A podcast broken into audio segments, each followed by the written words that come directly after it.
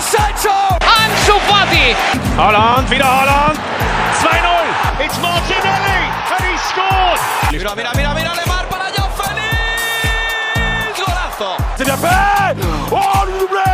Le doublé pour Ryan Cherkit! Force to finds Odegaard. Martin Odegaard! The opening oh. goal! Bonjour à tous les petits potes, j'espère que vous allez bien, que vous êtes en forme.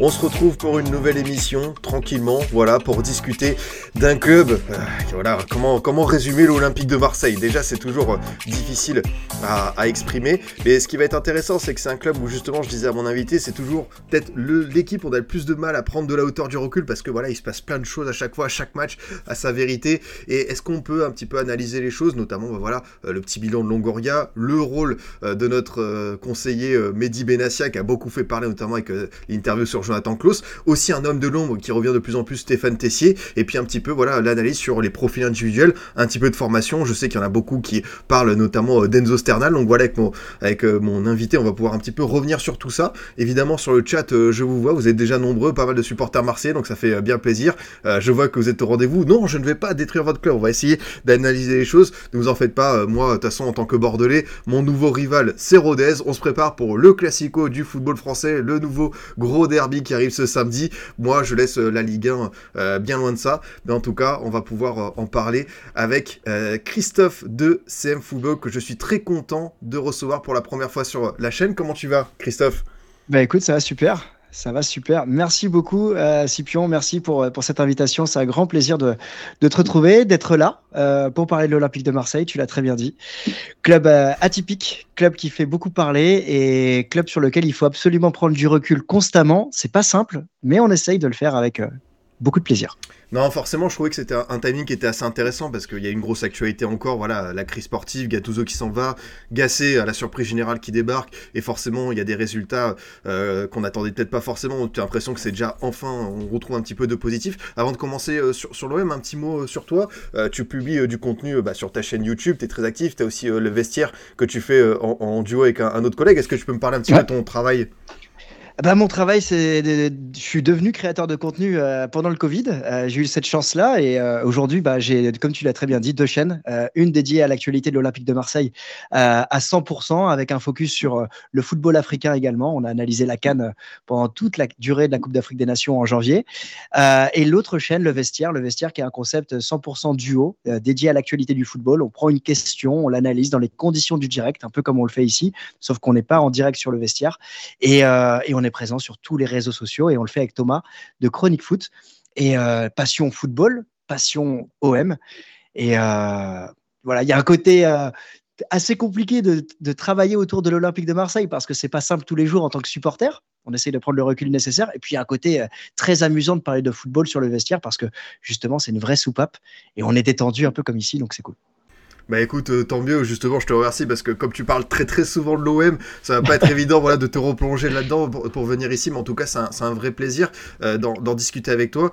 Justement, euh, Christophe, la première question que je voulais te poser, c'était un, premier état général de l'Olympique de Marseille toi en février 2024, où est-ce que tu situes le club euh, par rapport à ses ambitions, par rapport peut-être, si on parle pas encore de Longoria à l'ère euh, McCourt, euh, toi qui as vu euh, c'est pas mal de choses, qui regarde les matchs, comment est-ce que tu trouves au niveau de la dynamique du club, peut-être par rapport aussi à d'autres clubs français, on dit souvent les fameuses locomotives, euh, Monaco, Lyon, peut-être un petit peu Rennes ou Lille, où est-ce que tu situes l'OM dans cette hiérarchie-là?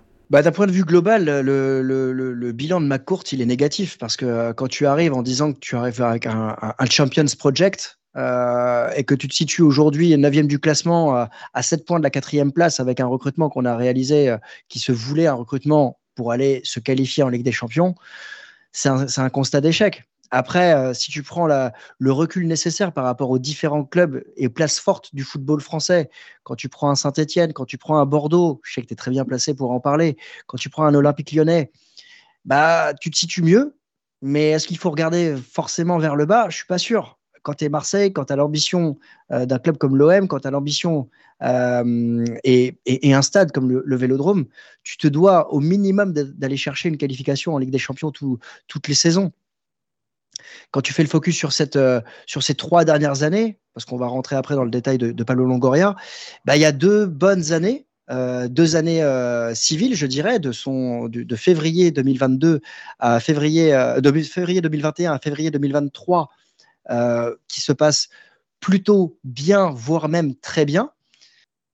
Et puis après, il y a cette victoire face au Paris Saint-Germain qui a l'air d'être un, un, élément déclencheur parce qu'à partir de là, bah, tu rejoues le PSG trois semaines après, euh, tu prends 3-0 et tu rejoues, enfin, tu joues Annecy en Coupe de France et là, il y a tout qui s'effrite. Et à partir de là, ça devient plus compliqué. Donc, euh, ou si tu l'OM pas à sa place, malheureusement, dans les attentes de supporters, maintenant il y a une instabilité globale qui fait que, tu peux pas construire sur la durée en changeant d'effectif tous les six mois. Et ces 18 derniers mois sont symptomatiques. C'est ça, le, pour moi, l'enjeu fondamental quand on parle de cet OM-là. On a l'impression que c'est impossible, par exemple, d'avoir un coach type euh, Klopp à Liverpool, tu vois, qui ferait son cycle de 9 ans. Tu as, le sentiment que la durée de vie d'un entraîneur euh, marseillais, et c'est vraiment sur le court terme. Et tu vois, même des projets, finalement, qui étaient euh, hyper intéressants, hyper attractifs, comme tu l'as bien expliqué avec Igor Tudor. Moi, pour moi, franchement, si je devais donner les clés, justement, du camion à quelqu'un, je l'aurais mmh. fait à Tudor. Et mmh. là, tu te rends compte que, bah, il est parti de lui-même. C'est vrai qu'il y a cette fin de saison qui se passe mal, mais tu sentais qu'il y avait vraiment des choses au niveau du jeu, au niveau euh, de, l'intégration du vestiaire qu'on avait rarement vu à, Marseille, peut-être depuis euh, l'époque Bielsa, et patatras. Mm. Donc euh, je sais pas comment est-ce que toi tu pourrais définir cette espèce de sentiment, on, en est là, on, on, reste sur notre fin à chaque fois, on se dit, c'est vrai, est-ce qu'un coach à Marseille aujourd'hui, tu penses qu'il pourra arriver, et même un gros nom, tu vas se dire, ok, j'arrive pour 3-4 ans. C'est impossible de, le prédire. À Marseille, on a eu... On a eu Jorge Sampaoli qui est arrivé, et il vient pour 18 mois, et on, ça se sentait quand il arrive qu'il est là, et puis Sampaoli, il reste jamais très longtemps dans ses clubs. Donc Sampaoli, ok, ça, se termine. Mais Tudor, en fait, c'est une vraie incompréhension, parce que il y a, une opposition globale qui a existé entre son arrivée où il a été sifflé, euh, le meilleur total de, de, points en, un nombre de matchs X euh, dans, une saison, un jeu qui qui pouvaient embarquer et euh, une fronde qui existait également, qui sortait du, vestiaire avec des joueurs qui étaient, euh, qui étaient, euh, qui étaient pas en accord avec lui. Tu mélanges tout ça et bah, il y a cette fin de saison, le match face à Lens, où tu as Alexis Sanchez qui, qui, marque et finalement le but est refusé. Tu perds 2-1 cette rencontre et là, il y a une chute libre. Il y a quatre matchs où tu perds quatre matchs sur 5, je crois. Et tu apprends qu'Igor Tudor s'en va parce que visiblement, euh, il ne se sentait pas bien à Marseille parce que, entre, autres, sa famille n'était pas présente. Je ne veux pas dire le mot, mais c'est embêtant quand même. Parce que tu te dis, avec ce, cet entraîneur-là, on a, progressé. Et euh, on a progressé dans le jeu. Et moi, j'avais envie qu'il s'investisse. Après, tu as Marcelino. Marcelino, 5 matchs. Voilà. Enfin, 7 matchs. Et, c'est impossible, en fait, d'avoir une stabilité avec un, entraîneur. Alors, est-ce que le président Longoria est fautif? À chaque fois, c'est Sampaoli qui s'en va, à chaque fois, c'est Tudor qui s'en va, c'est Marcelino qui s'en va. Donc euh, voilà, à chaque fois, c'est le contexte qui fait que. Est-ce que tu peux avoir un entraîneur pendant trois ans? On l'a eu avec euh, Rudy Garcia, deux ans et demi. On sait que la troisième saison avec Rudy Garcia, elle est toujours chaotique. On l'a eu. Voilà. Donc euh, j'espère un jour avoir un club, un entraîneur avec qui on construit. Moi, j'aime bien 3, 2 plus 1, parce que deux, année 1, t'arrives, tu observes. Année 2, tu es meilleur. Année 3, tu te poses la question est-ce que tu restes? Mais à Marseille, euh, on a 100 jours là. ouais, à Marseille, t'as même pas le temps de se poser la question pour la troisième année. C'est déjà, est-ce que la deuxième, tu, tu, tu verras le, le, jour? Euh, j'en profite, j'ai oublié évidemment mon devoir, mais le chat, je vous vois. Merci beaucoup pour tous vos messages. J'ai confondu parce que je disais à Christophe qu'il y avait déjà des supporters marseillais euh, en, en pré-live, donc ça faisait bien plaisir. En tout cas, vous êtes nombreux et je suis bah, très content de voir vos retours. Vous, vous l'air euh, satisfait de voir une petite spéciale web. Ça faisait un moment qu'on n'avait pas fait, donc tant mieux. Et puis, merci aussi à la flaquette pour son petit prime justement, euh, par rapport à, ma courte, j'avais une question. C'est vrai que certains mmh. supporters marseillais, quand je vois les, messages, sont très, euh, euh, ont, très envie justement de voir ma courte assez souvent à Marseille, du mode, allez, peut-être pas comme un Olas, mais c'est un président très interventionniste. Lui, on rappelle qu'il est aux États-Unis, qui gère ses affaires depuis la, Californie. Toi, quel est ton avis là-dessus? Est-ce qu'on a besoin d'avoir ma courte qui est là pour faire le père fouettard, alors que bon, bah, on a déjà Longoria et puis ses dirigeants qui sont, qui sont sur place? Que ce soit McCourt ou Longoria, à Marseille, plus qu'ailleurs, euh, peut-être même pas plus qu'ailleurs, comme dans n'importe quel club, les supporters ont envie de voir euh, leur président ou leur actionnaire majoritaire investi, en fait. Tu as envie de savoir que euh, le mec qui est propriétaire de ton club, bah, il a un minimum de regard sur ce club et, il veut le faire progresser. Le problème, c'est l'écart entre ce qu'il a pu dire en arrivant le Champions Project, la lettre qu'il a sortie il y a un an, un an et demi, je crois, après les événements de la commanderie, et aujourd'hui où il est complètement absent. Complètement absent. C'est-à-dire qu'il euh, va prendre la parole par, le biais de communiquer. À Marseille, on a l'habitude d'avoir la chaleur, on a l'habitude d'avoir euh, du contexte, le contexte latin, le contexte présence, le contexte où on parle, ça parle tout le temps. Donc on a envie en fait d'avoir quelqu'un qui, qui, occupe l'espace. Voilà. Et avec ma courte, on l'a pas. Donc c'est gênant pour moi, ouais. Oui, non, mais je peux, je peux, je peux, je peux comprendre par rapport euh, à, à, cette question de McCourt. On sait que c'est un sujet euh, assez sensible et tu as bien résumé aussi son mandat depuis son arrivée. On, on, s'en souvient. Enfin, c'est vrai que les rebondissements à l'époque, euh, c'était, c'était quelque chose. justement, bah, le plus gros débat peut-être, c'est, on a commencé à l'évoquer, mais c'est un personnage devenu incontournable. J'aimerais bien avoir ton avis sur Pablo Longoria. moi, j'ai adoré personnellement son arrivée dans à l'OM et plus globalement dans le football français parce qu'il y avait vraiment ce fameux vent de fraîcheur. On sait qu'on l'a résumé comme ça avec une autre approche, quelqu'un qui s'est aussi exprimé sur euh, l'apport des coachs étrangers, une nouvelle manière de faire du mercato. Alors c'est vrai que là, pour le coup, on tombe peut-être dans l'excès avec euh, justement ce que j'appelle la machine à laver, quoi. Un joueur qui arrive, qui repart au bout de six mois, type Luis Suarez ou Ronald Lodi. Comment est-ce que tu résumerais, toi, euh, cette euh, présidence euh, Longoria, où c'est vrai qu'on a l'impression qu'il y a une espèce de point de non-retour en septembre, et là on est dans un espèce, pas de, pas de flou, mais on attend de voir les résultats jusqu'à la fin de saison, et après on avisera. Bah, Pablo Longoria est un, un président qui a fait progresser l'Olympique de Marseille. Ça, c'est ce que je pense. Et c'est, tu, me connais, je suis pragmatique. En fait, moi, je regarde euh, de point de vue global le club olympique de Marseille. Le club, c'est beaucoup d'éléments c'est dans le foot d'aujourd'hui, c'est un point économique. Le football au niveau économique, euh, l'OM est rentré dans le top 20 des clubs qui dégagent le plus de revenus dans le monde. Top 20, c'est énorme. C'est l'OM est à la table de clubs. Je ne vais pas parler du top 5, mais de clubs qui ont remporté euh, des coupes d'Europe. Euh, il y a l'espace de, il y a trois saisons encore. Donc d'un point de vue économique, et c'est pas le premier point qu'observer quand on est supporter d'un club de foot évidemment, mais c'est un élément qui devait être travaillé.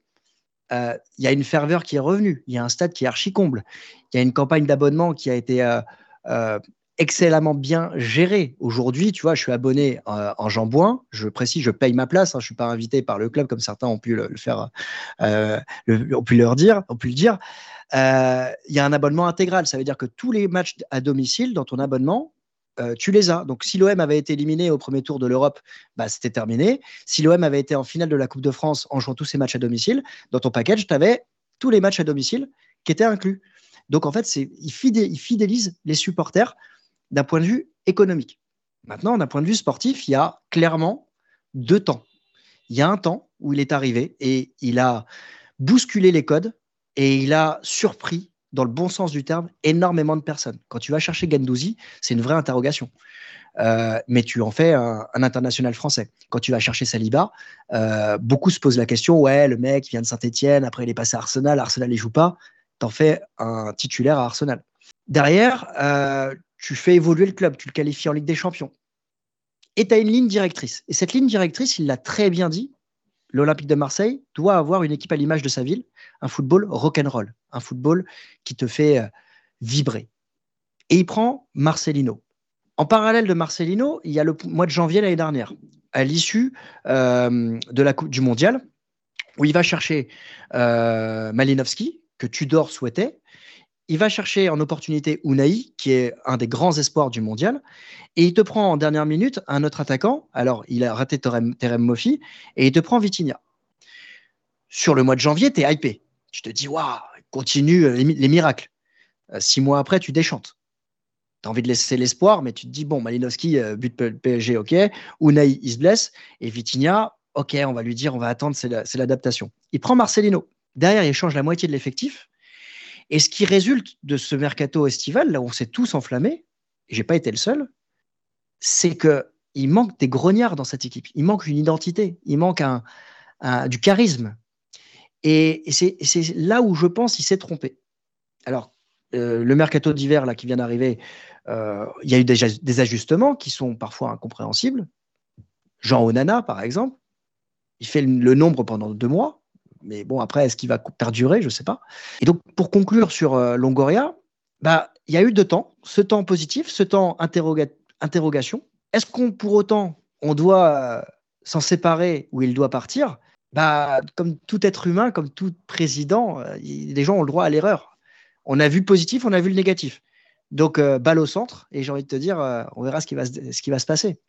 Et quand on voit les miracles qu'il a pu faire de ce club, là où il était après l'ex-président, j'ai envie de lui laisser quand même une autre chance. Voilà, on peut se tromper. Non, mais j'aime bien ton discours, euh, on va dire, euh, euh, pas impartial, mais où tu sais de bien résumer les choses, les pour et les contre. Et moi, c'est ce que j'ai dit aussi. Alors, certes, il y a eu la grosse frustration en Coupe de France l'an dernier. C'est vrai que quand tu tapes l'OM et derrière tu défends contre Annecy, bon, Annecy a été un peu le bourreau de deux clubs respectifs. Voilà, faut, faut rendre hommage aussi à, ces bons petits, à, ces, bons petits Savoyards. Mais c'est vrai que, bon, bah, finalement, tu as une équipe où sportivement, as que tu sors de deux podiums en, en, Ligue 1. C'est pour ça que j'attends de voir cette saison où est-ce qu'elle va finir parce que là où ce que tu as dit aussi un petit truc euh, intéressant, c'est que même s'il manquait des grognards et tout, moi j'ai toujours été convaincu euh, de la qualité de l'effectif de l'OM cette saison. Tu vois, enfin moi je, suis désolé, mais je comprends pas comment Gattuso a pu euh, passer à côté. Voilà, le débat du 3-5-2, tout ça, mais pour moi il y a un potentiel, même si évidemment il y a eu la CAD, même s'il y avait des blessés, ce que tu veux, mais l'OM pour moi c'est top 3 effectif Ligue 1, faut pas se, faut pas se cacher. Et c'est vraiment, ils ont sous-performé. Et là tu vois, bon, peut-être que Montpellier faudra euh, justement euh, relativiser par rapport à la faiblesse de l'adversaire. Mais euh, moi, honnêtement, je, trouve quand même et c'est vrai, je, suis d'accord avec toi, quand je vois, quand on prend l'équipe à la fin de l'ère héros, avec voilà, il y a souvent les fameuses captures d'écran avec euh, Encham, avec Cuisance, avec Nagatomo, euh, Germain, où c'était quand même très compliqué. Là, c'est pour ça que je me dis que Longoria, avec son appétence pour le mercato, certes, ça a été trop à certains moments, parce que comme tu dis, euh, ça manque aussi de, stabilité. Justement, par rapport à ça, est-ce que toi, tu t'identifies encore aux joueurs, parce que bah, finalement, cette équipe de l'Olympique de Marseille, on a l'impression que bah, chaque mercato, que ce soit d'hiver ou d'été, tout le monde est vendre C'est difficile de, s'identifier à un joueur en particulier. Euh, je vais donner mon approche analyse et après mon côté supporter. Mon côté euh, analyse aujourd'hui, c'est euh, bah, tu peux pas t'identifier malheureusement parce que ça change tout le temps. Et donc en fait, tu sais que le joueur il va arriver et dans six mois, un an et demi, il est parti. Et ça, dans le, enfin, tu vois, je, vais avoir 40 ans, mais je me projette, je, me je reviens quand, quand j'avais 8 ans, 10 ans, 15 ans tu as envie de t'identifier à un mec qui te porte ton maillot et euh, que, tu as envie de suivre et qui va représenter ton club et qui va se battre et qui va. Enfin, Payet, Gendouzi, toute proportion gardée, Gendouzi, on sait qu'il a eu des problèmes dans le vestiaire, il y a des problèmes euh, avec le staff. Mais sur le terrain, il se battait. Il se battait comme un, comme un chien, comme un mec qu'on a envie de voir se battre à Marseille, tu vois. Et Payet, c'est la même chose. Et ça, bah, en fait, non, on ne peut pas s'identifier, malheureusement. Maintenant, si tu me parles euh, côté supporter, bah, le mercato de l'été dernier, il m'a embarqué à travers un joueur, euh, le jongleur de Saint-Charles, de la gare Saint-Charles, évidemment, parce que moi, je suis sensible à cet amour pour le maillot, je suis sensible à l'amour pour Marseille, à la ville, pour le club. Et euh, avant même que Ndiaye signe à l'OM, moi, je pensais que c'était pas possible de pouvoir le recruter parce que économiquement, c'était pas viable. Mais c'est un joueur qu'on m'avait fait apprendre à suivre quand j'ai analysé la Cannes 2022. Euh, et après, quand j'ai analysé le Sénégal, on m'avait dit il y a un petit à suivre absolument, c'est NDI. Donc euh, la Coupe du Monde, je vois qu'il est dans le groupe et je le suis. Et je me dis putain, le mec en plus, il est marseillais quoi. Ah ouais, il a joué au centre de formation. Ah, il aime l'OM. Putain, le storytelling, il est ouf. Et là, ils vont le chercher. Bah ouais, moi, je m'enflamme. Je m'enflamme en tant que supporter, pas en tant qu'analyste. Et là, euh, le petit, il te claque euh, un but euh, dimanche, il te fait le match de, le match de son année. Faut pas s'enflammer. Mais ouais, j'ai envie de m'identifier à lui. Et je pense qu'on est beaucoup à vouloir s'identifier à lui. Voilà. Après, si je prends le point de vue des supporters, Alexis Sanchez, ça a fait beaucoup de mal la saison dernière, le fait de le voir partir. Et ça n'a pas été compris. Parce que il, avait toutes les caractéristiques. Star, mouiller le maillot, grinta, buteur, c'était beau, quoi, tu vois.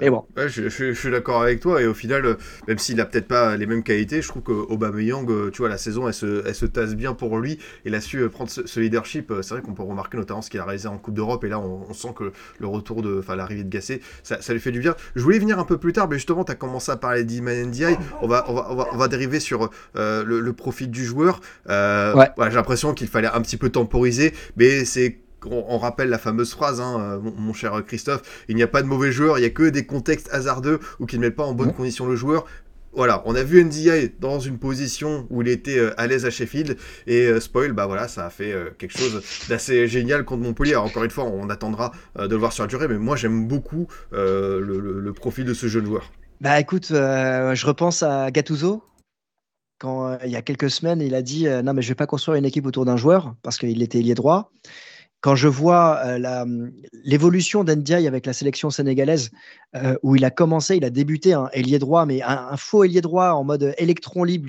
il, repiquait dans l'axe déjà au Mondial 2022, que c'est un joueur euh, qui doit avoir un attaquant ou deux devant lui. Quand tu vois la première mi-temps qu'il fait contre le Panathinaikos au match retour au mois d'août, il manque de réussite. Mais il te fait, je pense, une mi-temps de très haut niveau pour un mec qui vient d'arriver et qui n'a pas 70 minutes dans les jambes. Que derrière, il est baladé et que bah, après, il s'est mis une pression de dingue. On lui a mis une pression de dingue, mais il faut, si on veut nuancer, il se l'est mis lui-même aussi. Parce que quand il déclare, euh, enfin, quand il arrive euh, à Marseille, ces vidéos ont tourné sur les réseaux, avant ces vidéos quand il était tout petit. Donc, euh, il y, a, un accueil qui est digne d'Alexis Sanchez. Et, c'est un enfant, en fait. Malheureusement, je suis désolé, mais c'est un enfant quand il arrive. Il a 21 ans, 22 ans. Il est perturbé par cet accueil. Et il, s'est mis la pression lui-même. Et derrière, à Marseille, bah, tu sais que tu appuies sur un bouton, boum, ça part, dans tous les sens. Négativement, positivement. Et ce qui est bien, c'est ce côté versatile. Quand tu pars du négatif et que tu arrives au positif, ça peut aller très vite. Parce qu'on s'enflamme assez vite. Et c'est bien ça. Moi, j'aime bien. Mais derrière, voilà, euh, le 3-5-2 de Gattuso, il est positif pour NDI parce qu'il monte en puissance au mois de, au mois de décembre. Il part à la canne et il est buteur. Il est jamais titulaire, mais il est buteur euh, au troisième match. Il revient, il te rebascule en 4-3-3 contre Lyon. Mais contre Lyon, il te met qui derrière? Attends. Il te met euh, Meite, Bamo Meite, arrière droit. et Ndiaye, ailier droit. Mais le couloir droit, il était mort côté marseillais ce soir-là. C'était horrible, quoi. J'étais dépité. Et, euh, là, bah, Gasset, il arrive et il le fait, il le met de côté. Euh, enfin, il le fait rentrer contre euh, le Shakhtar. Et là, il le met titulaire. Bah, écoute, on verra. Mais j'ai envie de m'enflammer, ouais. J'ai envie, j'ai envie pour tous les supporters de l'OM, j'ai envie vraiment que ce soit le petit prince qui monte. Non, mais je suis d'accord avec toi. Au-delà des supporters marseillais, c'est vrai que c'est un joueur moi que j'avais découvert en Championship et que je trouvais très intéressant aussi, comme tu as rappelé avec la Coupe du Monde 2022 euh, dans la sélection sénégalaise. Je trouvais qu'il avait un profil assez intéressant, un profil de joueur un petit peu rare. Tu vois, ce fameux 9,5, tu sais pas trop situé. Voilà, il y a des gens qui le comparent à Memphis de pas. Il y a encore beaucoup, beaucoup à parcourir pour qu'il atteigne ce, évidemment cette dimension-là. Mais tu vois, dans, dans l'idée du profil un petit peu atypique, il y a Yous qui nous dit euh, sur le chat et que je salue bien évidemment euh, le collègue, ce stress lui a causé des problèmes de santé cette saison. C'était compliqué à gérer pour lui. C'est vrai qu'il s'est mis, voilà peut-être euh, un peu trop trop de pression, mais c'est vrai que globalement c'était aussi la, question que je voulais te poser. Est-ce que quand tu es un Marseillais, voilà, que tu reviens à la maison ou que tu es un joueur formé à l'OM, tu as le sentiment que c'est compliqué. Hein. Et il euh, y en a, qui sont passés par plein, plein d'étapes. Bah, justement, on va parler ensuite de Benatia. On a aussi, aussi euh, Flamini dans le passé. Et euh, voilà, des exemples de ceux qui ont, qui sont sortis comme Bouba Camara, Maxime Lopez, ils sont rares. Alors Eliman qui revient par une certaine porte. J'imagine même pas ce qu'il a traversé. Mais est-ce que pour toi, c'est compliqué pour un, jeune joueur lié fortement à la ville de Marseille ou formé à l'OM, voilà, de s'imposer? C'est compliqué parce que Marseille vit l'OM et euh, moi, je le découvre. Hein, euh, ça doit faire six mois que j'habite Marseille. J'habitais euh, Aix et avant j'habitais la région parisienne. On a choisi de, vivre à Marseille. J'ai vraiment pris la dimension de ce club. j'ai toujours été supporter de l'OM, mais j'ai pris la dimension de ce club lors d'un Marseille-Nice il y a deux saisons qu'on gagne 2-1, où le match était à 20h45. À 19h45, j'étais au stade. Il y avait déjà les aux armes et euh, tu te dis, mais le stade est quasiment plein. Il y avait 45 000 supporters à ce moment-là. Tu te dis, waouh, c'est chaud. Et tu prends la dimension quand tu sors du stade et que tu vois les gens heureux. Et en fait, tu te dis, euh, cette semaine, tout va bien se passer, tout va être léger. Et donc, si nous, en tant que supporters, on parle de l'OM quotidiennement, parce qu'à chaque coin de rue, il se passe quelque chose, il y a, des logos partout, il y, a la Provence partout, ça parle et tout le monde a un avis. Et c'est positif. Moi, j'adore cette ambiance méditerranéenne où ça partage et c'est cool. Mais t'imagines quand tu es, joueur de foot, que, c'est ton métier au quotidien, que tu t'entraînes, que tu vis foot, que tu manges foot, que tu dors foot, et qu'au coin de la rue, naturellement, tu, on va t'arrêter parce que ça m'est arrivé avec Verretou, que j'ai croisé euh, dans Marseille, et que j'ai été euh, remercié et, discuté avec lui. Tu te dis, mais un, jeune, il prend ça, mais il n'est pas prêt. Donc il doit y avoir des cellules, en fait, qui doivent accompagner les joueurs, encore plus à Marseille, pour euh, les sensibiliser et les rassurer et le club doit faire euh, vraiment euh, parasol pour les accompagner en fait. Et ça, c'est un point ultra important. Donc un jeune, quand il arrive à Marseille ou quand il, il est marseillais, bah ouais, c'est pas simple et je peux le comprendre. Ouais, c'est bien ce que tu dis, forcément, on rappelle sur l'accompagnement des jeunes joueurs, l'aspect mental, enfin, notamment Jennifer Mendelevich que j'ai reçu dans l'émission cette mmh. saison, mais qui mmh. rappelé notamment sur Canal+, que voilà, par rapport à certains pays comme l'Angleterre, où l'accompagnement des joueurs, voilà, c'était... Mmh on, manque encore de ça et peut-être que Marseille, euh, comme tous les autres clubs français, euh, doit faire un effort surtout pour ce type euh, de, profil-là. pour revenir, on va dire, à, l'aspect de, l'organisation, forcément, mon cher Christophe, il y a un personnage qui monte dans l'organigramme et dont on parle de plus en plus, qui est quelqu'un, on est en train de dire, est-ce qu'il n'est pas en train de transformer l'Olympique de Marseille en AS Saint-Etienne? Évidemment, c'est ce bon vieux Stéphane Tessier, qui est plutôt le directeur administratif et financier de, l'OM. Est-ce que tu peux nous, parler de lui et quel est son rôle précisément? Pourquoi est-ce qu'on dit pas enfin, qu'il tire les ficelles dans l'ombre, mais pourquoi est-ce qu'on est en train euh, euh, voilà, de, lui promettre peut-être un avenir de président à la place de Pablo Longoria? Bah, pour répondre à la dernière question directement, l'avenir de président, il a été évoqué euh, assez rapidement à l'issue de la réunion du 18 septembre, où il y a beaucoup de personnes qui ont quitté l'Olympique de Marseille, Pablo Longoria a, donné son droit de réserve. Il est resté président de l'Olympique de Marseille. Et durant ce laps de temps, Stéphane Tessier, qui était euh, DAF, est passé directeur général avec, dans ses prérogatives, également le sportif. Donc, euh, voilà la raison pour laquelle aujourd'hui on lui, prête un visage de futur président. Et c'est vrai que ces signaux faibles euh, que, l'on ne voit pas si on regarde simplement le terrain, ce qui est déjà beaucoup à analyser, bah, ils interrogent. Et le président Longoria, il a très bien exprimé, euh, clarifié la situation récemment en disant que Tessier avait été un de ses choix et qu'il travaillait très bien et qu'ils travaillaient ensemble.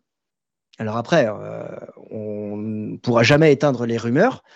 Euh, c'est pas quelqu'un que je connais, c'est quelqu'un sur lequel j'ai euh, beaucoup de bruit autour de moi, dont on me parle, et qui, force est de constater, sur les résultats sont bons. Tu vois, parce qu'il a en charge euh, tout ce qui est euh, euh, commerce et les métiers commerciaux, les résultats économiques de l'Olympique de Marseille sont bons et sont les meilleurs de, l'histoire. Je ne peux pas comparer parce que je n'ai pas tout l'historique, mais on sait que le business du sport évolue en, courbe ascendante. Les résultats de l'équipe de Tessier sont bons. Donc, voilà, ça, nécessite d'être signalé après, président Longoria, il est toujours présent. Et pour l'instant, tous les discours, toutes les communications qu'il a eues montrent qu'il est euh, assis à la place du président. c'est vrai, bah, j'aime bien la comparaison justement sur l'OL qui pourrait devenir les Verts avec les rumeurs euh, Galtier, tout ça, et c'est vrai que euh, Gasset, euh, qu'il a bien connu à, la SSE, ça peut aller dans, dans, ce sens-là. oui. Par, rapport au... Non, mais très, très, très clairement, est-ce que toi tu penses qu'il fait partie justement de cette... tu as, as, commencé à dire beaucoup, beaucoup de positifs sur lui, est-ce que tu penses qu'il peut encore prendre plus de galons et avoir des prérogatives sur le sportif. Quand on a pu le voir, en fait, sa trajectoire, elle me rappelle un petit peu, tu sais, Vincent Ponceau à, l'OL. Bah, en fait, il y a, y a un actionnaire qui n'est pas présent sur place, et ça, c'est Romain Molina qui l'exprimait euh, très bien dans sa vidéo. Euh, il y a un actionnaire qui n'est pas présent sur place. Et tu as un président, on ne peut pas le nier, qui est très euh, lié au sportif, c'est-à-dire qu'il adore mettre les mains dans tout ce qui touche le sportif et le résultat sportif est quelque chose qui l'impacte euh, énormément. En parallèle, euh, les mots que j'ai employés pour présenter Stéphane Tessier, pour te dire mon regard sur lui, sont très liés à l'aspect économique. L'actionnaire n'étant pas présent, il a deux sons de cloche. Il a l'aspect sportif et il a l'aspect économique. L'aspect sportif, aujourd'hui, on l'a dit en introduction, il n'est pas satisfaisant. L'aspect économique, en revanche, il est en évolution. Donc, si à un moment, tu es actionnaire et que tu prends ces deux points, bah, comment tu, quel choix tu fais? Après, il faut pas oublier que l'OM, c'est un club de foot. Voilà. Et que l'économie, le business économique dégagé par un club de foot doit servir aux sportifs. Donc si les deux arrivent à bien s'entendre et bien travailler ensemble, bah, on peut avoir deux avions et pour des fins positives. Et ça, c'est ce que je souhaite. Ouais, forcément, il y avait deux messages bah, de OJCRM 1984 qui te dit bravo euh, Football pour ses vidéos sur Marseille, découvrir les nouveaux joueurs à travers tes vidéos, c'est un banger, c'est du beau boulot, et qui dit euh, la preuve que Tessier joue sur sportif, leur appelé lui-même Lamouchi pour remplacer Marseillado. Ça, j'avais pas été au courant de cette euh, information, mais Lamouchi, ça, c'est, ce qui est cool, c'est qu'entre Gassé et Lamouchi, on a fait, euh, vous étiez pas loin d'avoir un Pascal Duprat, quoi. C'est vrai que c'est là pour le, le, le, FC divertissement, on aurait pris pour notre grade. Tant qu'on y est sur forcément euh, les dirigeants de, l'OM. On va commencer un petit peu à parler de Benassia. Mais moi, ce que je voulais savoir avec toi, c'est par rapport à, à, ceux qui sont partis Olympique Lyonnais, les Mathieu Louis-Jean, euh, les, David Frio, etc. Est-ce que t'es pas un petit peu frustré? Alors évidemment, l'OL part de très très loin, mais quand tu vois les pistes au mercato, quand tu vois les idées comme ça, est-ce que tu dis qu'on n'est pas passé à côté de quelque chose? Je sais pas si tu vois ce que je veux dire, mais quand tu dis tiens c'est pas mal, peut-être l'OM aurait pu aller chercher un, un Gift Orban, un, Malik Fofana, etc.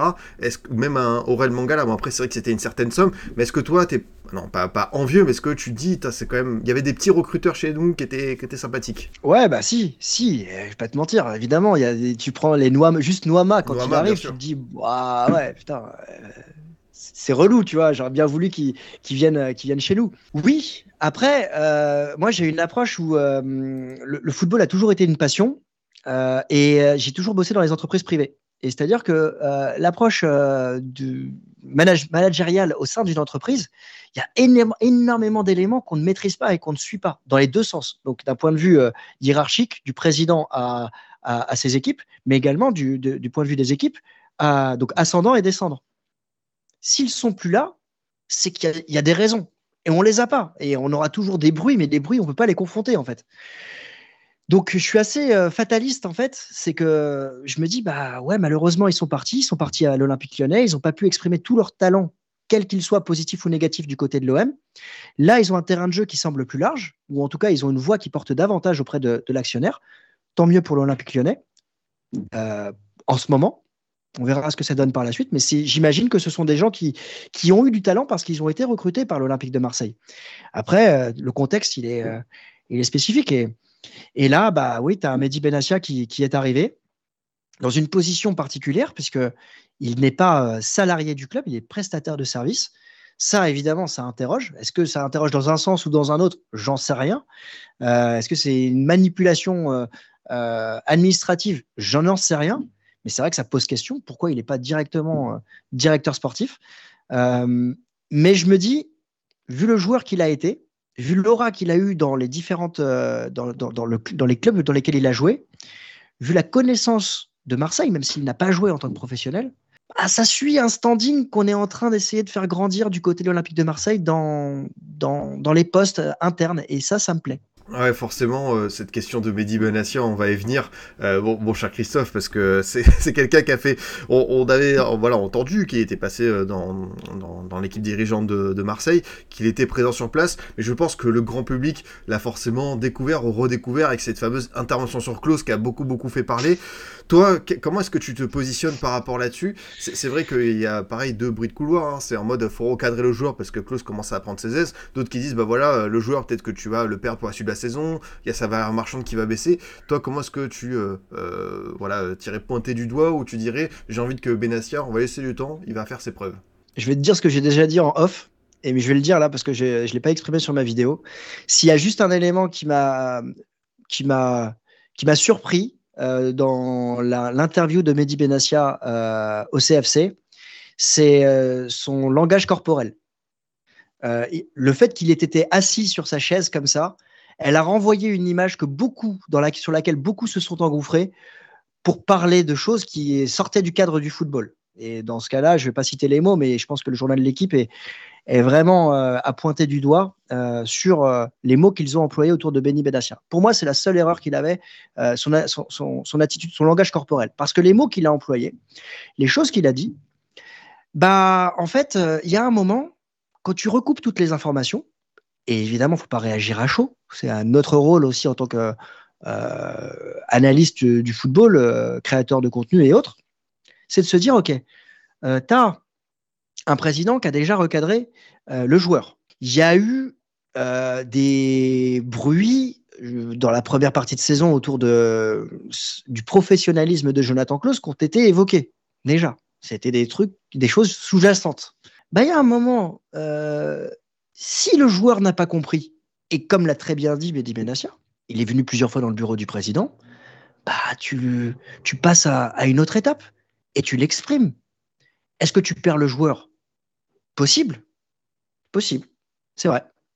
Mais je te rappelle aussi que après, l'attitude, après les mots de, de Benassia, Longoria, il reprend la parole derrière et il remet une couche. Donc il y a un moment, quand tu as autant de personnes et autant de sources concordantes qui vont dans le sens où le joueur, n'est pas irréprochable, eh ben, tu passes par les étapes euh, que tout grand club doit avoir, à savoir qu'il n'y a personne qui est au-dessus de l'institution et donc bah, tu tapes du poing sur la table. Donc euh, moi, je donne raison à Benassia sur euh, ce qu'il a pu dire. Et je sais que je, c'est ce qu'on appelle une opinion impopulaire. Oui, oui, bien sûr. Après, ça a beaucoup fait parler. Moi, je trouvais que forcément, euh, c'est tellement rare de voir ça, cette sortie. Mais après, je pense que les raisons, bah voilà, Benassia a aussi imposé son autorité. Il avait des, des, raisons de le faire. Alors, en tout cas, ça fait 35-40 euh, minutes qu'on discute ensemble. C'est super sympathique. On a pu faire déjà le point sur pas mal dossiers. Je remercie aussi le chat parce que pour l'instant, j'ai pas vu les mots Arabie Saoudite euh, dans parmi les, potentielles pistes. Il y a juste Guavi qui dit bon, j'ai l'impression que la seule véritable solution pour elle, c'est la vente du club. Mais on sait qu'il y a ce fameux, ce fameux fantasme saoudien qui revient de temps en temps. Là, j'ai l'impression qu'on est sur un, chat raisonné. Toi, la vente du club, t'y crois ou pas entre nous? Euh, Je vais te faire une réponse à Didier Deschamps. Euh, chaque jour qui passe est un jour qui rapproche euh, l'OM d'une vente. Voilà, comme lui disait que chaque jour qui passait était un jour qui le rapprochait de son départ de l'Olympique de Marseille. C'est une fin inéluctable, ça va arriver. L'OM sera vendu un jour. McCourt va vendre, McCourt va gagner plus d'argent qu'il en a dépensé. C'est un sujet. moi, je fais un update une fois par an sur, euh, sur ma chaîne. Voilà, je fais un update une fois par an. J'en parle une fois par an. Je sais que c'est un sujet qui marche bien. Hein. Je sais que c'est un sujet qui, euh, qui fait des vues, qui, euh, qui marche très très bien. Mais en fait, si c'est pour redire tout ce qu'on a déjà dit, moi, je, voilà, c'est pas c'est pas un sujet sur lequel j'ai envie de m'étendre, même si il y aurait beaucoup de choses à dire parce que c'est un club qui est bankable. C'est un club qui mérite beaucoup plus que ce qu'il a aujourd'hui en termes de résultats sportifs. Euh, mais euh, franchissons les étapes les unes après les autres. Grandir trop vite, ça sert à rien. Et euh, quand tu es très haut, tu as toujours des problèmes. à Paris, il y a un très grand actionnaire, ils ont eu des très grands joueurs, mais ils ont plein de problèmes. Donc, il y a un moment, profitons de ce qu'on a aussi. C'est bien. Ouais, j'aime bien cette, cette, vision des choses. Euh, non, c'était une petite boutade évidemment par rapport à la Saoudite. Je t'avais pas prévenu qu'on parlerait de ça, mais c'est vrai que c'est comme tu dis, c'est un sujet qui revient et qui, bon, bah, allez, comme euh, Kylian Mbappé au Real Madrid, c'est vrai que, comme tu dis, ça fait des vues, ça fait des clics, ça permet de faire euh, tourner la bonne tambouille, hein, mais on n'est on est pas là forcément pour. Oui, dis-moi. Attends, ouais, je, viens de voir sur le chat sur l'affaire Klaus pourquoi il balance pas les deux autres joueurs et uniquement Klaus? C'est OJCRM 1984, très belle année 1984 d'ailleurs, si t'es né cette année-là pour moi, euh, peut-être simplement que s'il ne balance pas les autres joueurs, c'est que les autres joueurs ont peut-être réagi et sont peut-être rentrés dans le rang. En fait, quand il y a un problème, il faut prendre le bénéfice du doute dans l'autre sens aussi. Si Klaus, n'a pas réagi, bah, la pression, elle est montée d'un cran. Si les autres joueurs ont réagi, bah, pourquoi, pourquoi le dire? Et en communication, dire qu'il y avait deux ou, trois, deux ou trois joueurs qui avaient été reçus par la présidence, c'est expliquer aussi que c'est pas une affaire que d'un seul joueur et que c'est pas stigmatisant pour Jonathan Klaus. C'est que c'est un problème avec plus de joueurs. Voilà. Je, voulais répondre à cette question. Ah mais tu, tu, fais bien euh, de réagir euh, là-dessus. Euh, pour parler, pour, enfin, pour revenir aux sportifs, Là, on a du coup Jean-Louis Gasset qui a pris les commandes. On a mmh. Bouloué, euh, notamment bah, sa simplicité, le fait voilà, de remettre un système où les joueurs sont, sont, sont à l'aise. Euh, on, imagine qu'il va pas rester à l'issue de cette saison, qu'il va peut-être prendre un, repos bien mérité après cette longue et, riche carrière sur, sur, les bancs. Toi, quel est ton, ton, ton coach idéal? Si tu avais voilà, un nom à sortir, est-ce que tu aimerais qu'il mette en place du côté de l'Olympique de Marseille? C'est vrai qu'il y a un, un, nom qui ressort pas mal, celui de Paulo Fonseca avec le LOSC. Est-ce que c'est toi aussi, par exemple, ton, ton favori? J'aimerais beaucoup. J'aimerais beaucoup. C'était mon numéro 1 l'année dernière euh, à, l'issue euh, du départ d'Igor Tudor. C'est un entraîneur qui a, une connaissance de l'Europe. C'est un, entraîneur qui est chaud, C'est un entraîneur qui peut embrasser la ville de Marseille. Et ça, c'est un point important parce que c'est cet ADN, cet ADN aussi qu'il faut, vivre. c'est un, entraîneur qui n'aura pas peur de, dire les choses. Et c'est un entraîneur tactiquement qui a connu de, très grands clubs, la Roma, avec Lille, il fait du très bon boulot. Il a, un bon matériel, mais Peut-être qu'il a réussi à coordonner des choses que d'autres entraîneurs n'ont pas réussi à faire à, Marseille ou n'ont pas eu le temps, je ne sais pas. Donc Paolo Fonseca, euh, Sergio Conceição, ça j'aimerais beaucoup, mais ça je rêve trop, trop grand. Comme euh, André Villas-Boas, tu vois, c'est très portugais, mais parce que en fait, euh, Villas-Boas est un entraîneur que j'ai beaucoup apprécié à Marseille parce que j'aime le pragmatisme. Moi, avant de bien jouer, je veux gagner, en fait. C'est-à-dire que je suis un peu à l'école des champs. 1-0, euh, euh, but de la fesse à la 92e minute, tu n'as pas dominé le match. si tu es en Ligue des Champions en fin de saison, voilà, ça, me va. Après, il faut progresser. Mais quand tu progresses en partant d'un jeu médiocre, tu vois les choses positivement et tu grimpes et tu montes. Et moi, j'aime bien voir ces progressions-là. André Villas-Boas, Ligue des Champions. voilà c'est basique en fait. Il t'a amené en Ligue des Et ça, euh, voilà. Donc, euh, Paulo Fonseca, ouais, j'aimerais beaucoup. Après, on, aura peut-être un autre entraîneur euh, plus français qui, arrivera. C'est-à-dire, est-ce que ça, veut dire, là, tu nous annonces Christophe Galtier ou quoi, là, en direct, petites infos et tout? Non, non, j'ai zéro info. Et comme je le dis, je veux pas avoir d'infos parce que ça va dénaturer mon contenu. Parce qu'à partir du moment où tu as quelque chose, euh, tu traites pas l'information de la même manière. Donc, euh, en tout cas pour moi, j'ai pas de formation de journaliste. Et, euh, et aujourd'hui, c'est compliqué en fait de, de, partager ton émotion par rapport à, à ce que tu aimerais, ce que tu n'aimerais pas, et de, de, de, le partager à, à, une communauté. Donc je veux pas d'infos. Maintenant, oui, les bruits, euh, enfin voilà, les bruits sont ce qu'ils sont. Euh, si on est encore une fois méthodique par rapport à ce qui s'est passé après le départ de, Christophe Galtier du côté du Paris Saint-Germain, il y a son affaire euh, juridique qui est sortie, il a été jugé, il a été acquitté, il est parti euh, au Qatar. c'est un entraîneur qui avait déjà été approché vraisemblablement par la direction de l'Olympique de Marseille. Ça, s'était pas fait quand il a quitté le LOSC, je crois, pour Nice. Il est marseillais, il a toujours rêvé d'entraîner l'Olympique de Marseille. T'enlèves son côté euh, entraîneur du Paris Saint-Germain et ce qui s'est passé au Vélodrome quand il a gagné 3-0, c'était pas, pas très très propre. Euh, la manière, l'attitude qu'il a pu avoir. Après, j'ai pas tous les tenants et les aboutissants parce que peut-être qu'il a vécu des choses que je ne sais pas. Mais t'enlèves ce côté-là, c'est un entraîneur qui a gagné. Voilà, c'est un entraîneur qui a remporté des titres. Donc après, est-ce que euh, il pourrait réussir à Marseille. Est-ce qu'il arrivera à Marseille? Je pense que c'est il est plus favori que Paulo Fonseca. Bah écoute, on, verra ça. Il n'y a, pas le nom qui sont sortis euh, dans le chat. Dont tu as parlé tous les entraîneurs portugais. Il y a David Da qui nous dit Jorge Jesus. Donc euh, là, on remonte aussi un peu plus âgé. Il faudrait, aller chercher lui aussi en, Arabie Saoudite. En Arabie Saoudite, ouais. en Arabie Saoudite, exactement. Évidemment, Luchouam qui nous dit on peut rêver de Zizou un jour. Bon, le combo Arabie Saoudite, Zizou, on, y va. C'est tout droit. non, mais en tout cas, c'était intéressant forcément d'avoir ton avis sur le coach. Il y a quelqu'un aussi qui a dit le retour d'Igor Tudor. Personnellement, j'aimerais beaucoup aussi. Surtout que c'est ce qui est Moi fou, aussi. Ce qui est fou, c'est que Tudor n'a pas toujours pas retrouvé de banc, quoi. Ouais. ouais. On parle de lui au Torino, mais. Moi, demain, il signe, euh, je suis content. Maintenant, ça veut dire, euh, tu as un mercato de folie, hein, encore. Parce que euh, y a, là, il n'y a pas les joueurs pour le système Tudor. Hein. Ça, c'est sûr il y a pas, c'est très énergivore, mais moi je me dis peut-être qu'il attend forcément, euh, euh, voilà, que peut-être Allegri s'en aille euh, de la Juventus, qu'il puisse prendre la place. Voilà, il y a aussi, tu vois, on en parle à Thiago Motta à, la vieille dame, mais je me dis qu'Igor Tudor, comme c'est son club en, Italie, ça pourrait peut-être le faire. Mais moi je veux dire, enfin franchement, j'ai tellement adoré sa saison marseillaise que je suis frustré là, tu vois, que je puisse pas avoir de match du Tudor Bowl cette saison en, 2023-2024. pour revenir sur quelques analyses de jeunes joueurs, comme ici on parle souvent, voilà, de, de formation de post-formation et euh, de talent euh, de la Ligue 1. Je veux avoir ton regard euh, sur l'arrivée de Quentin Merlin et, savoir ce que tu en, pensais. c'est vrai qu'on se disait qu'il manquait peut-être le penchant, le pendant de Klaus à, gauche. Et justement, on sait que c'est un joueur qui est fait pour lui aussi évoluer dans un 3-5-2 voilà, spoil, le match à Lyon, un contre un contre Ernest Ouama, voire deux contre un, c'était assez, assez dur pour, pour lui.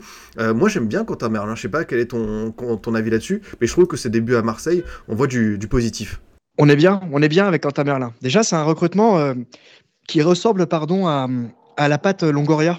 Tu sais, ce, genre de, ce, ce, type de joueur jeune en progression et qui peut atteindre l'équipe de France euh, sur lequel, alors, peut-être qu'il va rester que 18 mois à Marseille, mais sur lequel bah, tu l'achètes une somme et tu peux en faire une plus-value. et, et tu, il va servir de l'Olympique de Marseille comme tremplin. Donc déjà, ça, c'est sur la base, parce que on est, quand on est supporter, on réfléchit aussi à comptabilité très rapidement. Est-ce qu'il peut progresser avec l'OM et, ça, c'est un point important. Évidemment, on réfléchit aussi sportif. Et quand on l'étudie, on se dit, ah ouais, le mec cavale, il a son couloir gauche, il est très bon. Alors, pour avoir analysé beaucoup d'arrière gauche ou de latéral gauche ou de piston gauche du côté de l'Olympique de Marseille, il y a toujours quelque chose qui revient et quelque chose qui est naturel, mais qui, qui, est évoqué à chaque latéral gauche ou piston gauche, c'est que dans son dos, quand il est en phase offensive, eh, il se fait prendre. Ouais, mais ça, tous les latérales gauche se font prendre dans leur dos. Mais ce qu'il arrive à faire dans le peu de matchs qu'il a eu à l'Olympique de Marseille, l'apport qu'il a offensif, il doit s'améliorer sur certains points, c'est certain, mais il vient d'arriver. Bah, c'est bien, c'est positif. Et les joueurs autour de lui doivent s'améliorer aussi. Je pense à Amin Harit. Honnêtement, il y a deux, trois fois sur les deux derniers matchs, euh, la Shakhtar et, euh, et, Montpellier, où il doit lui donner plus vite le ballon sur le côté gauche. Il fait le dédoublement à chaque fois. Quand les automatismes vont arriver, oh, je pense qu'on va se marrer avec Quentin Merlin sur le côté gauche. Et ça m'étonnerait pas que d'ici allez, je ne sais pas l'euro, ça me paraît court, mais après l'euro, il peut postuler, il pourra peut-être postuler à l'équipe de France. Et je crois qu'il est, il veut rester piston gauche parce qu'il veut disputer euh, les, Jeux Olympiques avec les, avec les France, avec les Bleus. Ouais, ça, ça. parce que sinon, c'est un latéral, c'est un, un, ailier gauche euh, qui, est qui est remis en latéral gauche, c'est ça. Ouais, même on l'a vu de temps en temps avec le Sénat jouer au milieu de terrain. C'est un joueur qui a cette certaine polyvalence plus bas en tant que latéral, on a vu que c'était c'était compliqué. Mais c'est vrai, ce, que tu as dit sur, euh, sur Merlin, c'était aussi une tendance. Je voulais voir avec toi si tu es d'accord avec moi, mais c'est vrai qu'on a vu des recrutements qui venaient un petit peu de partout en Europe, des retours aussi d'anciennes Ligue 1. Est-ce que l'OM, selon toi, même si Unai, ça n'a pas été satisfaisant totalement, doit aller sur euh, ce, recrutement, tu sais, de jeunes joueurs euh, qui performent en Ligue 1 Alors évidemment, il y a des joueurs pour qui c'est inaccessible, comme un Lenny Euro qui est déjà évolué à 60 millions d'euros. C'est franchement, il mmh. faut oublier cette idée. Mais est-ce que tu aimerais mmh. voir l'OM un peu plus insister sur ces profils là euh, Merlin Unai dans son mercato Aller en prendre un ou deux par, euh, par intersaison Oui, d'un certain côté, mais c'est pas, pas, un recrutement 100% en Ligue 1 non plus. En fait, le plus important, si pour moi il y avait une fiche de poste à, établir, c'est qu'ils correspondent à l'ADN olympique de Marseille. Et quand je mets ADN olympique de Marseille, c'est euh, bah, c'est basique, mais c'est mouiller le maillot, tout donner, rien lâcher et avoir cette, cette, cette force de toujours se battre, tu sais, de mettre le pied, le détail, l'épaule, la tête, le duel, c'est ça en fait pour moi. C'est ça en, en, élément numéro un. On sait que la Ligue 1 est physique. Beaucoup de joueurs étrangers qui arrivent en Ligue 1 le disent et ils sont surpris de cet impact physique.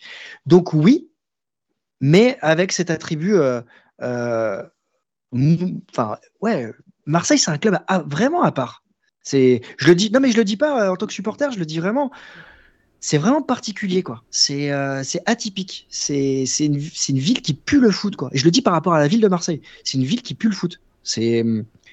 Il n'y a pas d'autre chose. En fait, si, il y a d'autres choses à Marseille. Il y a la culture, il y a la mer, il y a plein de choses. Tu vois, il y a, y a, y a beaucoup de restauration, beaucoup d'astronomie. C'est énorme. C'est riche. Mais le foot, sérieux, c'est. Et ça, le, le, joueur, il doit, il doit être embarqué par ça. C'est il va manger foot, il va dormir foot, il va faire du foot, il, va lui parler foot à chaque fois que ce sera sa clé d'entrée. quoi.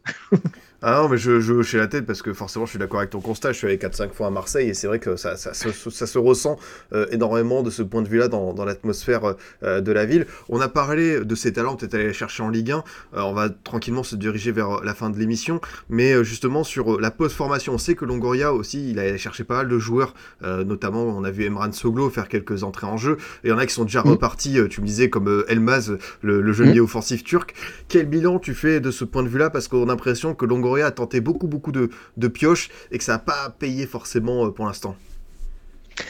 Bah, il est insuffisant par rapport aux attentes qu'on peut avoir autour des jeunes de l'Olympique de, Marseille. Alors, je précise un point important parce que je ne serais pas le meilleur à, parler de, de, des jeunes et du centre de formation. Ce n'est pas un sujet que je suis assidûment euh, maintenant, euh, voilà, j'ai des bribes, mais c'est pas un sujet sur lequel je, que je maîtrise parfaitement. Maintenant, les éléments qui sont importants, c'est des constats. Encore une fois, c'est le pragmatisme, c'est de se dire, ok, quel joueur est aujourd'hui dans l'équipe euh, A de l'Olympique de Marseille, dans l'équipe titulaire? Il y en a un qui est monté, c'est Bilal Nadir. Bilal Nadir, beaucoup l'ont encensé, Et, il a été mis titulaire face à Thionville, il a été remis titulaire face à Strasbourg, si je ne me trompe pas, et malheureusement, très, rapidement derrière, il, il s'est blessé. Moi, je l'ai découvert euh, sur des entrées en première partie de saison, où tu sentais que le mec, il avait du ballon, tu vois, tu sentais que c'était bien. Et donc ça, c'était positif. Et j'ai vu une réelle montée euh, crescendo de, de, son profil dans le 11, enfin dans le 11, dans le dans l'effectif A. Ça, j'ai aimé. Après, j'ai aussi vu le pendant, c'est-à-dire que euh, bah, très rapidement sur les réseaux sociaux, et ça encore une fois, c'est là où il faut que les jeunes soient accompagnés, il s'est fait défoncer parce que euh, il avait, euh, il pour certains, il n'avait pas le niveau. Et ça, c'est horrible. T'imagines, le gamin, il a 19 ans, il rentre, il a le maillot de l'OM, il porte le maillot de l'OM, derrière, il se fait défoncer. C'est pas normal. Donc, il y a ça. Maintenant, quand on revient à Pablo Longoria, bah, Soglo, il y a une incompréhension. Il rentre avec Marcelino, il rentre avec Gattuso, on le voit plus. Gasset le fait rentrer. Euh, on a euh, qui est-ce qu'on a d'autre encore? On a Bartou Gelmas qui est parti, qui devait euh, être en post-formation. On a Bamba Dieng qui était en post-formation également à Marseille, qui est arrivé et ça a fait un gros, une grosse problématique. Il est reparti. Donc il y a un vrai sujet. Il y a un vrai sujet autour de cette post-formation. Mais sur ce sujet-là, même si j'ai moins de maîtrise, moi ce que je vois, c'est que un centre de formation, c'est des jeunes que tu prends alors, il y, a la post-formation et il y a la formation. C'est des jeunes que tu prends pour, allez, 8 ans, 6, 6 à 8 ans, avant qu'ils potentiellement ils deviennent professionnels. Et pour faire changer euh, une, cuvée, je parlais comme euh, en, en, vin, pour faire changer une cuvée, bah putain, il faut attendre quoi. Il faut attendre. Et attendre et Marseille, ah, c'est compliqué.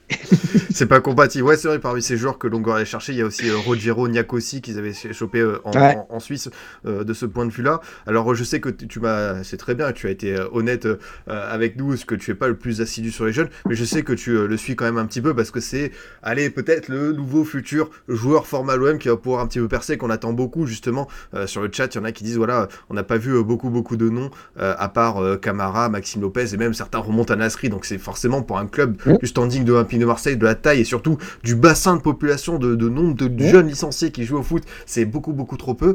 C'est euh, Enzo Sternal qui porte un petit peu euh, tous ses, espoirs. Euh, qu'est-ce que tu penses de ce jeune joueur qui est déjà, on rappelle, en, équipe de France de jeunes? Alors, j'ai suivi le Marseille PSG, le Classico en, en Gambardella. Euh, j'ai apprécié. Après, voilà, je vous avoue, encore une fois, je regarde pas les matchs, donc pour moi, ça allait à une vitesse qui était assez atypique. Euh, je regarde pas assez les matchs de, des jeunes, mais euh, dans, sa, dans, dans, sa prise de balle, dans sa faculté à, à occuper les espaces pour un jeune, pour aussi prendre les pénalties, c'est-à-dire que c'est ce que c'est de tirer un penalty et il faut le travailler. c'est bien, c'est bien ce qu'il fait, c'est très bien. Il est suivi, il a une grosse pression son nom ressort euh, régulièrement sur les réseaux sociaux. Il faut pouvoir le vivre. je crois qu'il a, il a quel âge? Il a 16 ans, 17 ans? 17, ouais, c'est ça. 17 ans, ouais, il a été appelé en, U17. C'est bien ce qu'il fait. C'est bien. Il faut continuer. Et euh, mais faut, mais si tu veux, euh, on a fait une vidéo sur le vestiaire à ce sujet. Trop, trop jeune, trop tôt. des Yamal, des Zahir Emery, faut pas les louper, c'est sûr c'est certain. Quand tu es un club professionnel, il faut pas les louper, mais il faut pas les griller non plus. Euh, combien de. Est-ce que Yamal et est-ce que Zahir Emery vont réussir dans leur carrière? On le verra, on ne le sait pas encore. Mais euh, combien de Kirkic? Je ne sais pas si je prononce bien, mais tu te rappelles de Boyan euh, Kirkic quand il est au Barça? C'est le nouveau Messi, c'est plus, fort que, plus, fort que, Messi à la ouais. Et, ouais, et, et, le mec, il a fait une dépression. Donc, il est parti. Euh, il, n'a pas joué à Bolton?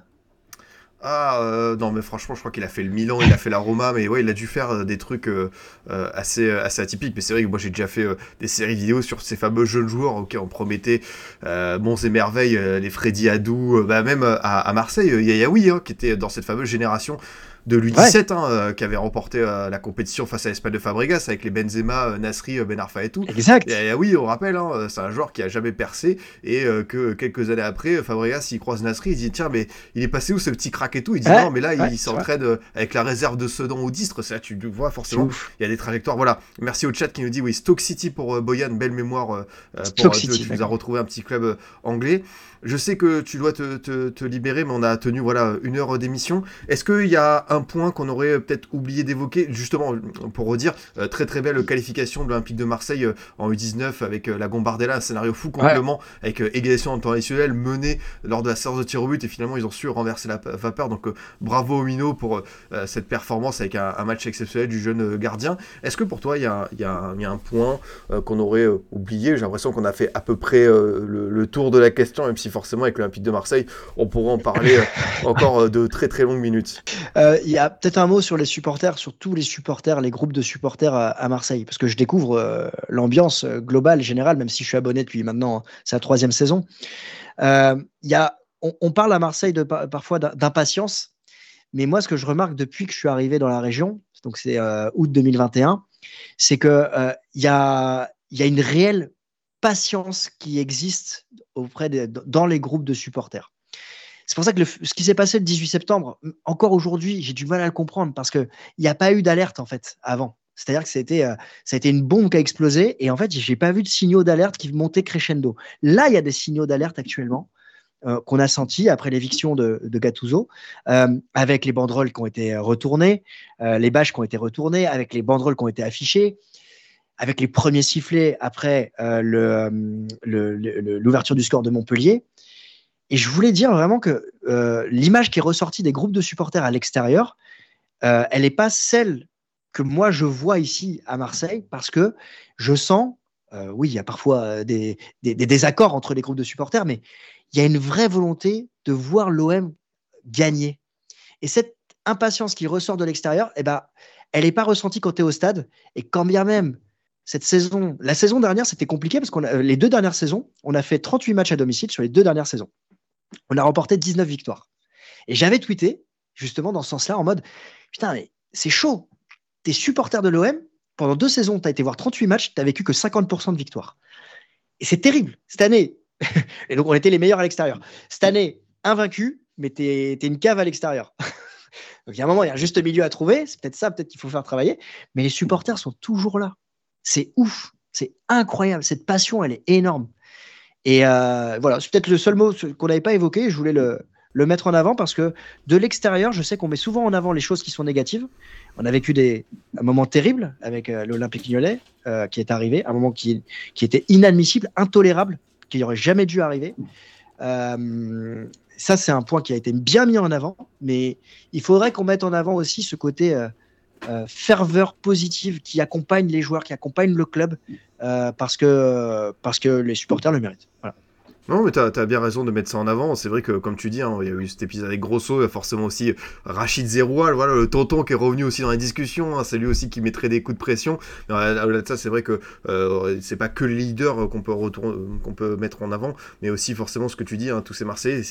la stat, elle est assez éloquente. J'avais, fait le calcul, je savais y avait des trucs où tu pas gagné contre Metz, Clermont, Angers. Il y avait une série qui était assez apocalyptique, mais j'avais pas capté que c'était 19 sur 38 pour un club comme Olympique de Marseille. En plus, tu as dit en plus le switch avec l'OM qui à l'extérieur est vraiment euh, euh, totalement en panne. On arrive euh, au bout de cet échange. En tout cas, c'était super intéressant de pouvoir faire le point sur les dossiers chauds de l'OM, aussi se projeter un petit peu plus sur, sur la suite avec toi, Christophe. Je rappelle ta chaîne CM Football sur YouTube. C'est quoi un petit peu les, prochaines sorties que tu vas réaliser? Bah, On va se projeter sur le retour de Marcelino à... aïe, aïe, aïe, aïe, au Vélodrome. D'abord, on va, on, va, on va débriefer Clermont, en espérant évidemment que que ça va, que ça va, que ça va continuer la série avec euh, Jean-Louis Gasset. On va se projeter sur Villarreal. Et puis au niveau de la chaîne euh, CM Football, bah, on va continuer de parler de l'Olympique de Marseille. On va continuer euh, bah, d'affirmer ce positionnement sur la chaîne pour être la première chaîne 100% Olympique de Marseille sur l'actualité, en, essayant de garder cette qualité, cette distance nécessaire. C'est pas facile tous les jours. ce côté juste, c'est des mots qui reviennent souvent. Ça, c'est pour CM Football et pour, euh, pour le vestiaire. Euh, euh, on, va, on va appuyer. On va appuyer, on va appuyer sur le champignon. c'est une chaîne qui a maintenant 20 000 abonnés, un peu plus de 20 000 abonnés, qui a un an, bientôt un an, dans 15 jours. c'est un concept unique, 100% duo. voilà, on va, on va appuyer sur le, champignon, on va changer d'identité graphique. Et, et, et, on a hâte parce que c'est un beau bébé et c'est un concept encore une fois unique. Une question, un duo, 20 minutes, et on analyse euh, toute l'actualité euh, au quotidien. Et on espère vous proposer quelque chose euh, avec Thomas courant avril et ensuite durant l'Euro qu'on espère mettre en place pour que ça, ça se développe encore. Bah écoute, ça promet. bon courage pour tous ces petits projets. Et Merci. bravo pour ta présence sur le réseau, c'est fort. On en a parlé, en plus c'est très très drôle, un petit peu off, mais il y a notre ami OJCRM qui te demande à quand une chaîne Twitch pour toi? Alors les journées ne font que 24 heures malheureusement. non, j'aimerais beaucoup. Je l'ai dit, je l'ai dit je te l'ai dit tout à l'heure, Adrien, c'est ce côté euh, live. Moi, je, je, trouve ça génial. Et j'aimerais faire du live parce que on est là dans, dans, dans la vraie interaction. T'as pas, enfin, as la préparation, mais on est dans le vrai, tu vois. Mais clairement, aujourd'hui, par rapport à ce que je réalise sur les réseaux sociaux qui me prennent euh, ma journée, parce que c'est mon métier, rajouter le soir, en plus de regarder des matchs, euh, j'ai envie de profiter de ma famille. Et, euh, donc, ma femme est extraordinaire. Si j'en suis là, et je le dis sincèrement, c'est grâce à elle parce qu'elle m'a permis d'avoir cette activité. Maintenant, voilà, il faut rester raisonnable. Ce que tu dis sur les journées qui durent 24 heures, je ne peux que rejoindre ton constat. Encore une fois, merci beaucoup euh, d'être venu euh, partager ton expérience de l'Olympique de Marseille et revenir avec moi sur euh, l'actualité. Merci à toi pour l'invitation. Ouais, bah pas de problème. Franchement, c'était un plaisir. En plus, c'était la première fois que tu venais dans le Formation FC sur Twitch. C'était vraiment un gros plaisir. Il y a quelqu'un qui a dit ouais, quand Christophe sur hors-jeu, on va s'organiser ça aussi. Tu viendras parler de l'OM à, une occasion bien trouvée. C'est vrai que là, avec le retour de Marcino, ça va faire bien plaisir. En tout cas, pour ceux qui sont arrivés en cours d'émission, je rappelle que c'est disponible assez vite en replay sur YouTube et également sur toutes les plateformes de podcast, Deezer, Spotify, SoundCloud, Google, etc. En tout cas, je vous souhaite euh, une très très bonne soirée. Merci encore euh, Christophe, merci au chat, vous avez été euh, tip top. Merci à vous, merci à toi Adrien, bonne soirée à tous.